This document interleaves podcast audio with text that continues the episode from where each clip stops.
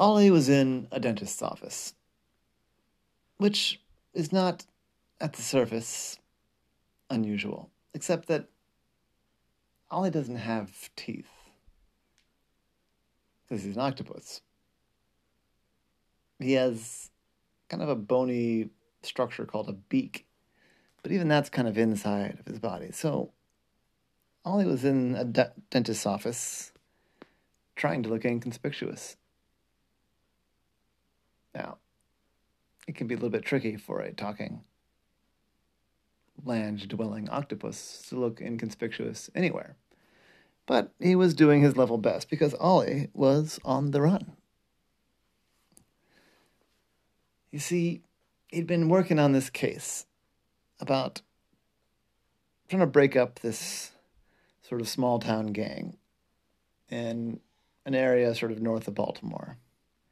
It wasn't a terribly frightening gang. It wasn't a big national gang like, I don't know, Bloods or Crips or anything like that. It was just kind of a local circle of troublemakers. And Ollie pretty much figured out who they were and what their main income stream was, which was kind of a protection racket, which means that they would they would get business people to pay them, and in exchange they would not cause trouble in their store. Like the criminals would, in exchange for money, and not cause a problem in the businesses. Um, and, it, and it's a classic racket, and it has a whole, you know, set of laws around it. The trouble was, they caught on to his snooping, and they didn't like it. After all, it's pretty easy money being paid not to do something. So they were chasing him. He, there was four of them. They'd seen him coming out of one of the businesses that they were, you know, threatening. And they started chasing him. And he ran into an office building. And in that office building, it was mostly professional offices, lawyers, accountants, a title company. But on the bottom floor, there was a dentist. And so Ollie darted in. But Ollie quickly realized that there was a problem. That he was an octopus. And the other patients were all humans. And so if they came in, which they almost certainly would, they'd spot Ollie right away. And he didn't even know if this dentist's office was, you know, part of the protection racket, if they were one of the businesses that was paying these people not to cause trouble. And if they weren't, this was like free advertising, you know? Because if they win and they went in and they started a fight with Ollie in the middle of this dentist's office, then all they had to do after the fight was go up and say, and we'll do it again if you don't give us money. Well, I couldn't have that. And he didn't want to, you know, try and fight four full grown humans. So he had to think, and he had to think. And he saw them come into the building, and so he hid. Sure enough, the four ruffians did come into the dentist's office. They came in and said, We're not looking for trouble. We're looking for an octopus. I think he might have come in here. They looked all around and they didn't see Ollie. They looked under the chairs, they looked, you know, in the chairs. They even were pretty smart. Smarter than most crooks because they looked on top of things. They looked up in the shelf. They even looked in the aquarium, but all they saw were rocks and normal aquarium fish. They looked around, and then the owner came out and said, Hey, you know you can't be in here. We had an arrangement. I said, Sure. All right, we're going.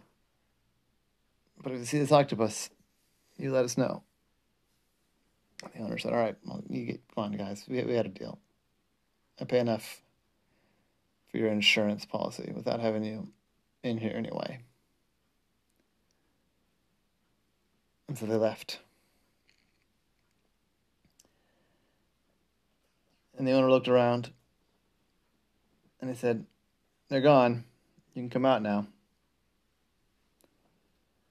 And over in the aquarium, one of the rocks in the aquarium changed colors, softened its texture, and climbed out of the aquarium because it was Ollie the octopus right there in the wall aquarium.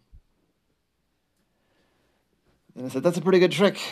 If I didn't know that I don't have a rock in that part of my aquarium, I would have been fooled too. But you can't come running in here like this. Those guys, they've been shaking up the whole, this whole shopping mall basically. Shaking down, I should say.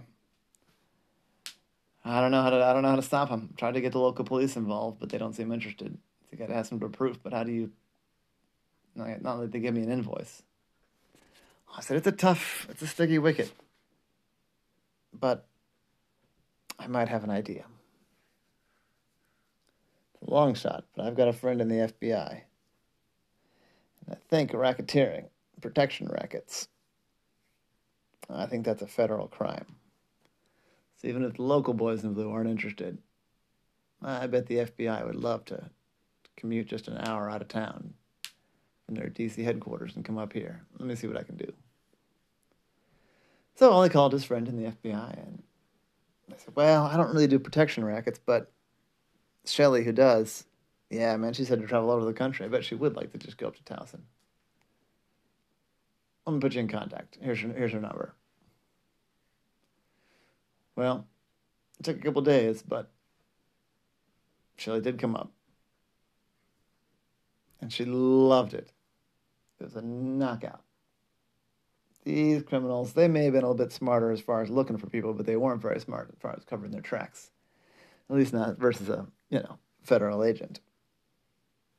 With all his help, she had him pinned down, identified, located in about three days. Day number four, she commandeered the help of the local police and put all four of them into jail on federal charges. I said, Ollie, I've heard about you from some friends in the agency, some local police. Nice to meet you. Do you uncover this kind of thing very often? I said, you know, this is the first time I've broken up a protection racket, but it feels pretty good. She, and said, it really, really does. Hey, I appreciate the help. How can I, how can I pay you back? Oh, I said, you don't have to pay me back, but if you want to buy me a cup of coffee, that I'd take. And that was Ollie in the case of the protection racket.